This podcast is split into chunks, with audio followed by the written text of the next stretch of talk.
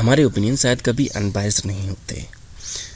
जिस चीज़ को भी आप सच मानना चाहते हो, जिस चीज़ पर भी आप भरोसा करना चाहते हो, उस चीज़ के बारे में अगर आपको कोई इंसान आकर झूठ भी बोलता है तो फिर आप उसको सच मानने लगोगे। क्योंकि आप उसको पहले से ही सच मानना चाहते थे। आप उस पर पहले से ही भरोसा करना चाहते थे। हम सिर्फ़ एक पर्टिकुलर पर्सपेक्टिव को ही देखते हैं और उसी पर बेस्ड डिसीज़न लेते हैं। इस प्रॉब्लम की वजह से हम कई बार अनबायस्ड डिसीज़न नहीं ले पाते और फिर हमें ही आगे चलकर नुकसान होता है। तो अब से आप कोशिश कीजिए कि आपको कोई भी आकर कुछ भी बताता है तो उस पर डायरेक्टली यूँ ही भरोसा ना करें। उस पर्सपेक्टिव को, उस ओपिनियन को पूरी तरह से देखें और तभी अपना ओपिनियन बनाएँ।